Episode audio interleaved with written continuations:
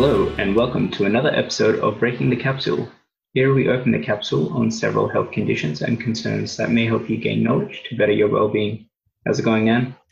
Yeah, uh, not too bad. Feeling a bit uh sick today. Oh, bit of, Not sure, bit of uh, dry cough. Uh no, I just feel like a lot of mucus at the back of my throat. Oh, okay. I don't know if uh it's actually early symptoms of the COVID nineteen. Might be. Ooh, maybe you should stay home. Yeah. For 14 days. Yeah, I don't mind that. It's been so hectic at work though, with all the flu vaccine starting. Oh, yeah. How's uh flu vaccine anyway? Uh, yeah, pretty full on, just constant. I think we've been fully booked out for like the whole week.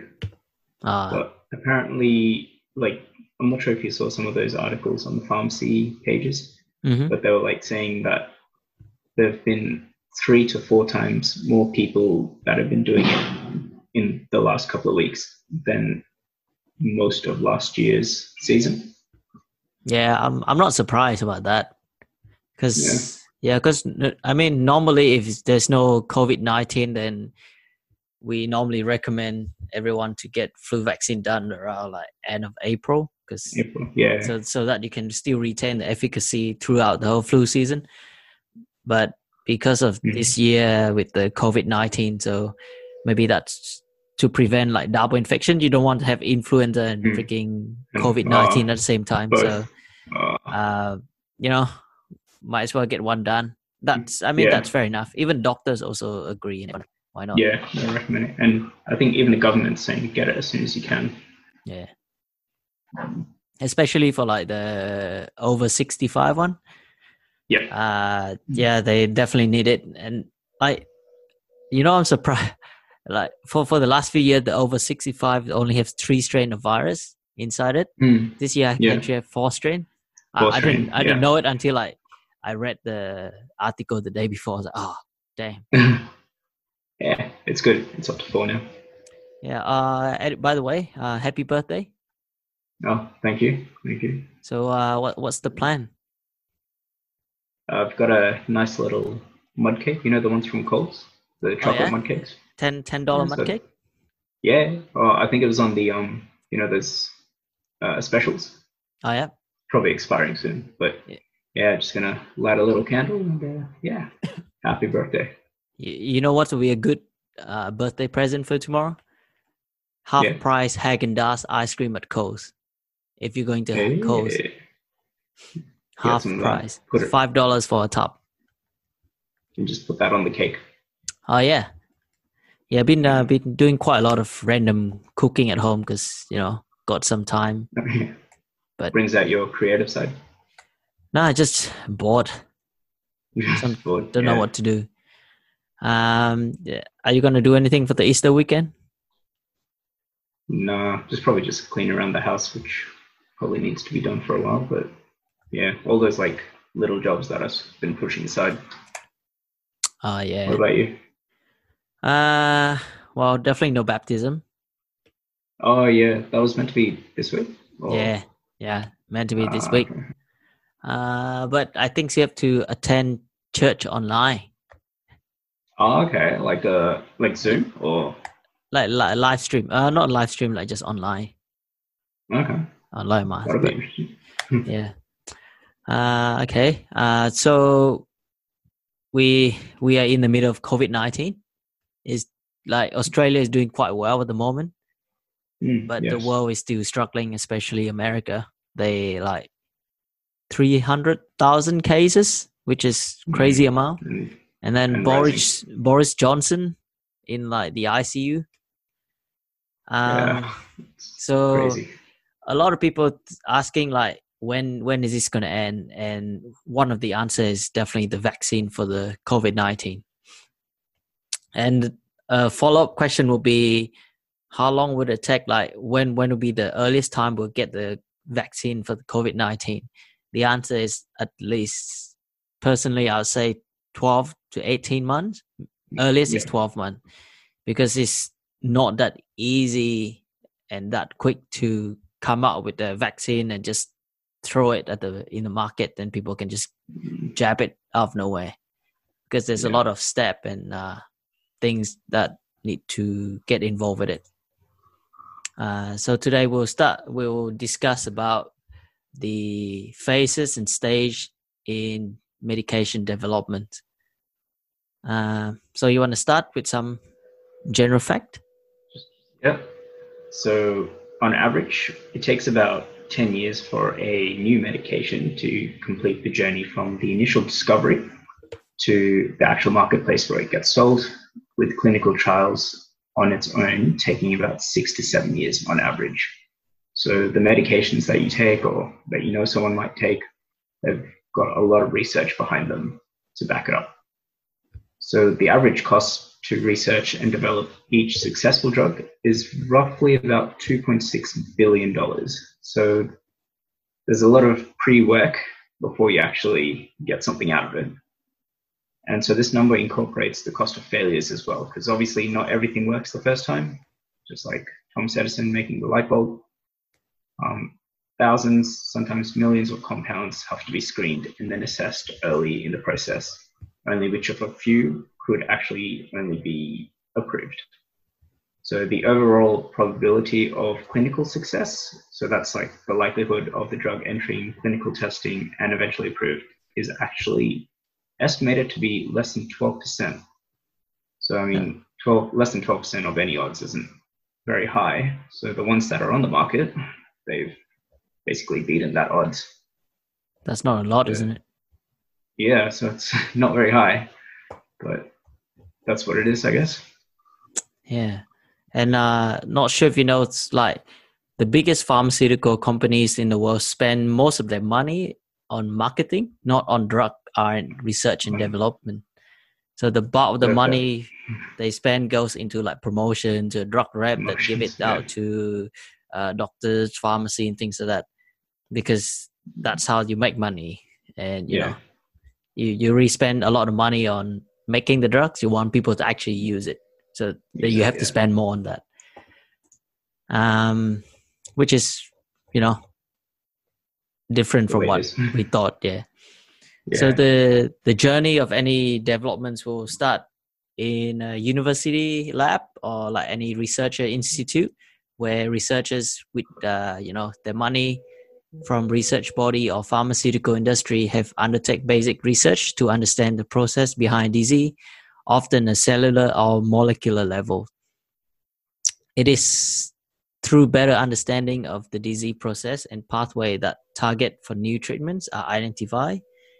This might be a gene or protein instrumental to the disease process that new treatment could interfere with, for example, by blocking an essential receptor.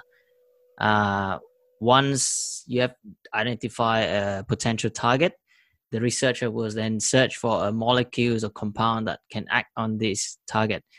So historically, researchers have looked to like natural compound from plants, fungi, marine animals to provide the basis for these candidate drugs. But increasingly, scientists are using uh, the, the like the latest technology from study from genetics and protein to create new molecules using computers, um, which good for like upscaling it in the mass production as well. So as many as like ten of thousand compounds may be considered and whittled out to just ten to twenty that could technically interfere with the disease processes.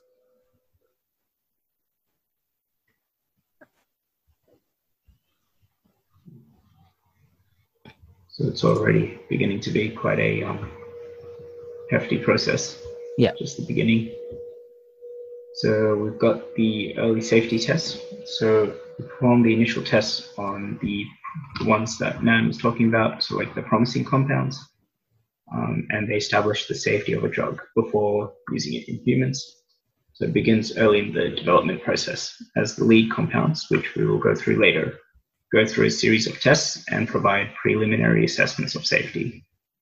So the scientists in the background assess how the body processes the investigate the compound, and which is referred to as pharmacokinetics.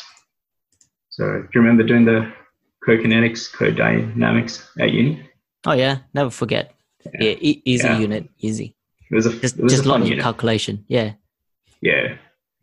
So they also evaluate the impact of the compound that it has on the functions of the body, which is called the pharmacodynamics.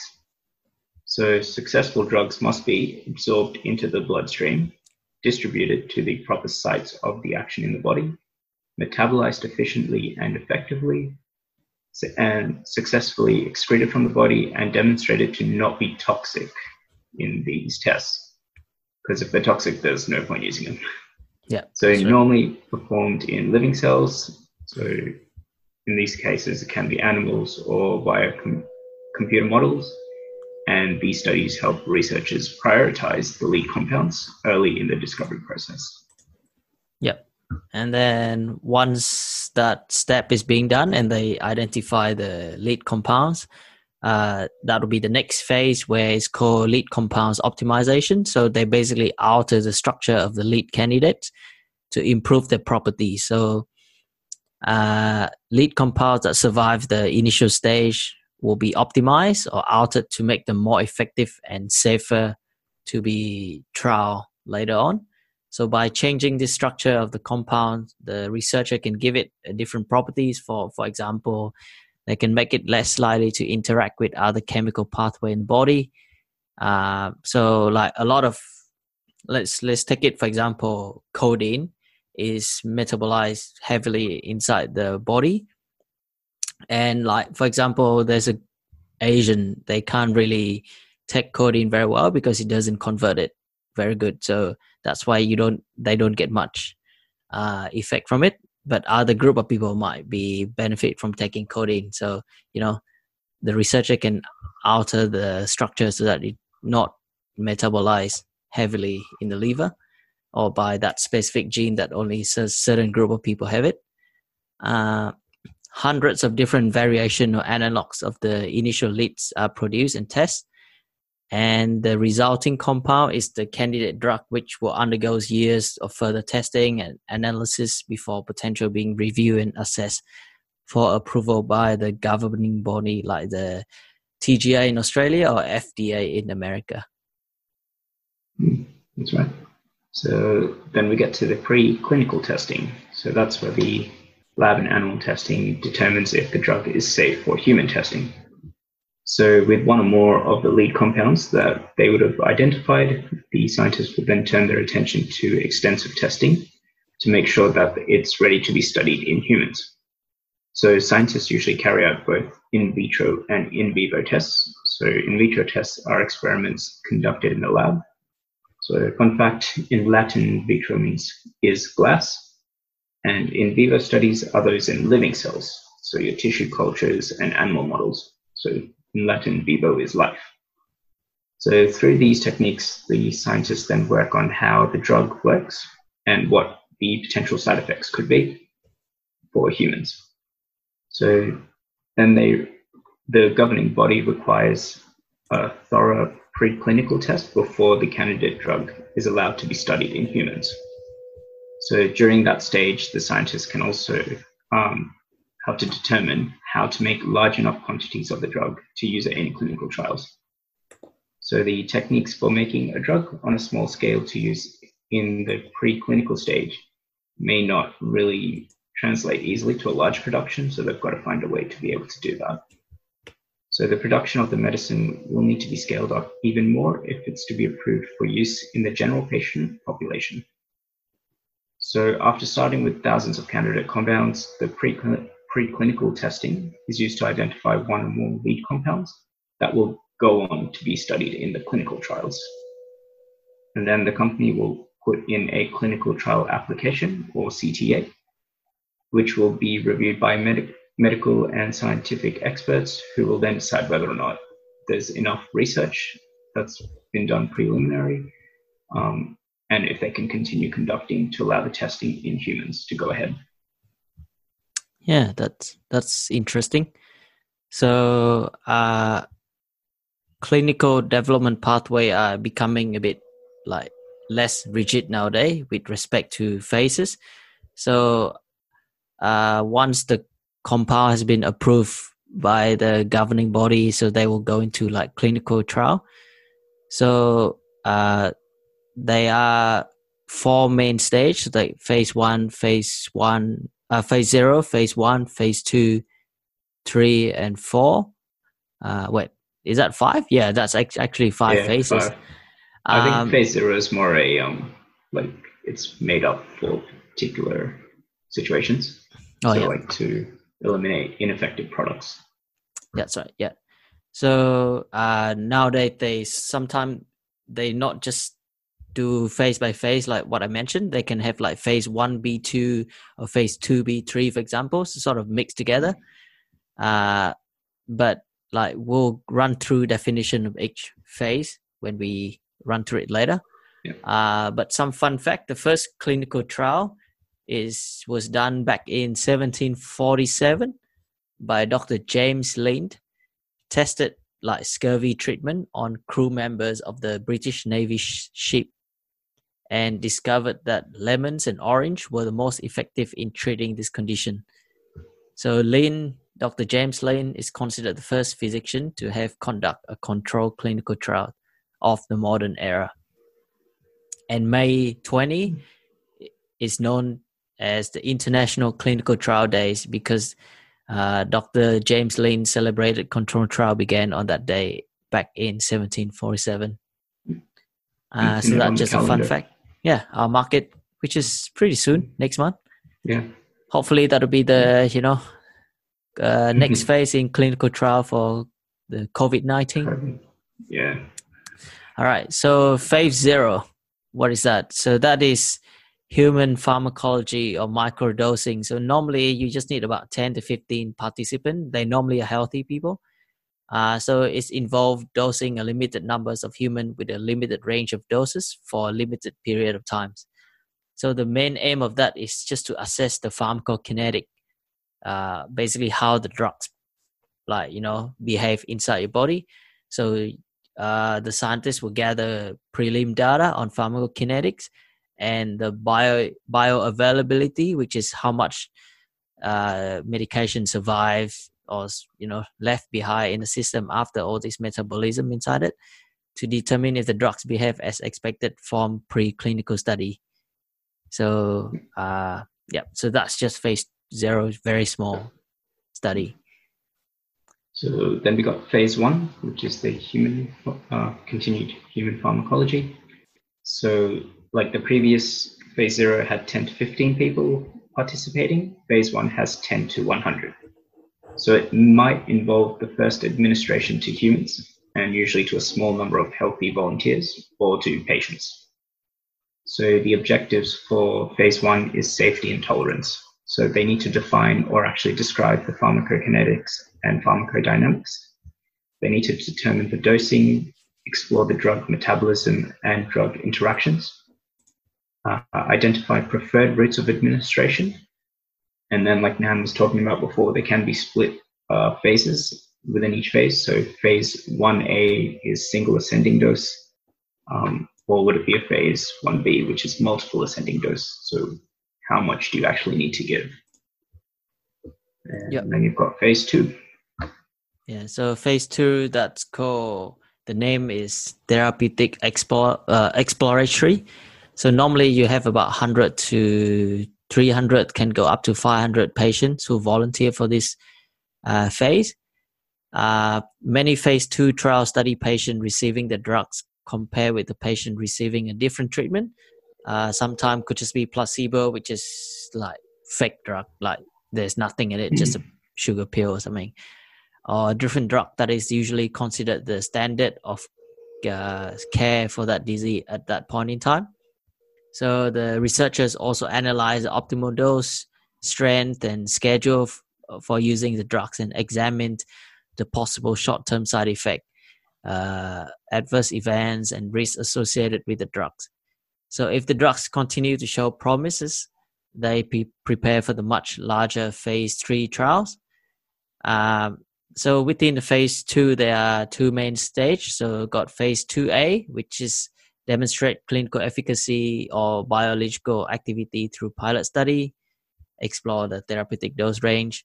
Phase two B determine optimum therapeutic dose regimen, and resolve uncertainty regarding the design and conduct of subsequent trials. So, like recently, there was this uh, dementia drug uh, which mm. went through phase two uh, clinical trial. So at the start, they actually gave the volunteer 10 milligram, and no, like the result is very bad. Like there's no improvement in terms of dementias or out, like memory and things like that. Uh, so they almost give up on that and they up the dose to 20 milligram. And the result is like through the roof. Like people like people have much better control of their uh, dementias. So which is there you go so that's you can see phase two is quite important in terms of determining the dose and phase three yep so phase three is both the costliest and the longest of the phases in the trial so it's called the therapeutic confirmatory. confirmatory. So this can include hundreds of people. So three can go from 300 to 3,000. And so it usually does involve a large group of patients. Um, so not just 3,000 can go several thousand. So the objectives are safety, efficacy, and effectiveness. So part A is to determine the therapeutic effect in the patient populations for which the drug is eventually intended. Uh, it's to provide a definitive, definitive assessment of the risk benefit balance, so to support the drug registration or to change in clinical practice. And then part B of phase three is to increase patient exposure and support marketing claims or publication. Like Nan was saying at the start of the podcast, a lot of it does go into promotions, basically. Yeah. And phase three, uh, as Ishan said, is very expensive because it's very long and you require a lot of participants. So a lot of like small pharmaceutical company, they have to they have to do a lot to just raise fund or they need to get like uh, government funding or sometimes they have to sort of share like give some of the ownership of the patent of the drug to a bigger pharma company uh, mm. just to get the funding to run the phase three trials because it's really really expensive and then during this time also that's when they try to like you know gather all the paperwork and get ready for f- submit it submit it to the FDA or the TGA to get approval for the market afterward and then phase four so basically that's the therapeutic use so this is after the drugs has been released to the market. Uh, so the size of the study is in a thousand, could be millions, depends on what it is. So basically, the aim of this phase is to monitor the safety in the real world populations, uh, to refine knowledge of the risk benefit balance, detect rare or long term adverse effect or drug interactions, uh, pharmacoeconomic to gather data in support of the use, compare effectiveness and community-based research uh, and trial combination with existing products so they can you know probably make more money afterward. Um, so that's the four that's the five main phases of a drugs production but with vaccine they are a little bit different we'll just go into a little bit of detail with vaccines. So there are generally much larger numbers involved in vaccine studies. And so the drugs are usually used to treat the illness rather than to prevent it, although in a lot of cases we do take vaccinations to prevent, which aren't always 100%, but they do minimize the chances of receiving those illnesses. So to see a treatment effect you don't need to study Sonyview unless you're looking for a small difference between two similar treatments. So when you test a vaccine in a healthy population, you need a large group of patients, especially if the infection you are trying to prevent is rare, and to rule out rare side effects. So COVID-19 is a pretty good example of that because a large population of the world is infected by it, and at the moment they haven't really found anything close that I know of. Have you heard of any news so far? About the COVID 19? Um, yeah, as to if they're. Well, like, I'll see memes and stuff, but I don't trust those because it's obviously not a. Uh, I mean, I. I, I saw this article today about like it's it's sort of like a race for all the company to go into either develop vaccine or treatment for the uh, COVID nineteen. So, for example, you know the Plaquenil or the malaria Oh, yeah. medication that everyone been talking about, the Sanofi is made by this company called Sanofi. Yep. So they are doing uh like clinical trials in like into the treatment of coronavirus because at the moment uh, they just prescribe it as an off-label use so it's not really like officially officially for to covid-19 Yeah. but in terms of vaccine there's a lot of company that's uh, in a race for it. So you got the uh, johnson. They are doing quite well. Uh, pfizer they both are in preclinical trial. Um, another one is uh, gsk also also in preclinical trial. Inovio also in preclinical trials. But i think that inovio is, is currently leading but you know uh, you never know it, it might fail Yeah. might not uh, but yeah. Yeah. that's that's a big race at the moment and then some other company just trialing like their antiviral drugs those that being used for hiv patients in terms of uh, treating uh, covid-19 Yeah, exactly. And to go into a bit more of to as to how to start off with the vaccine. So when you first develop it, um, there has to be research done to understand the nature of the infection you're trying to prevent, and you need to know enough about the virus that causes the infection.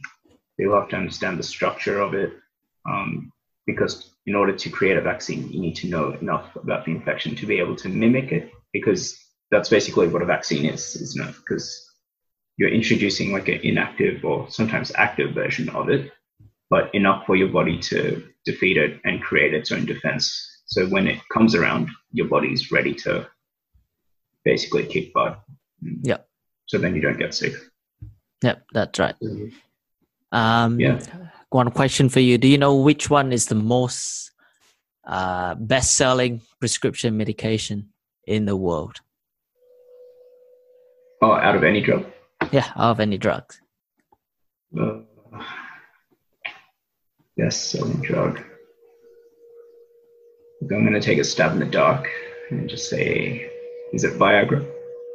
nah unfortunately Ah, not nah Okay. because on because you know viagra is only men use it and yeah. men's only like 50% um it's actually lipitor which is the medication Oh, for yes. uh, cholesterol is the best selling drug is made by pharmaceutical company called pfizer very big company it was introduced Oh, back in 1997 and their patent expired in 2011 so i think they made about almost 130 billions dollars uh, from that medication itself I think Ah. this is coming back. We did a top 10 on this, didn't we? yeah but that's just australia and that's only for the the year Wow. of 2019 this is all time All Big time? shot, Oh, okay, okay. big shot um so yeah that's how uh, developments of medication being done in a capsule. A lot of step take lots of effort and money especially money um, Yeah. in order just to come up with something that can help with people. So yeah I can see why the pharmaceutical company like charged a lot for the medication when it first released so they can recoup the money uh, but then slowly will come down when the patent gone off and people can start making generic version of it. Uh, do you have anything else to add on? No, that's about it. that's about it? Okay. So uh, enjoy your we- easter weekend. Uh, happy birthday Stay again. safe. yeah stay safe. Oh, cheers, cheers. and uh, we'll see you guys next week. See you then. bye. Bye.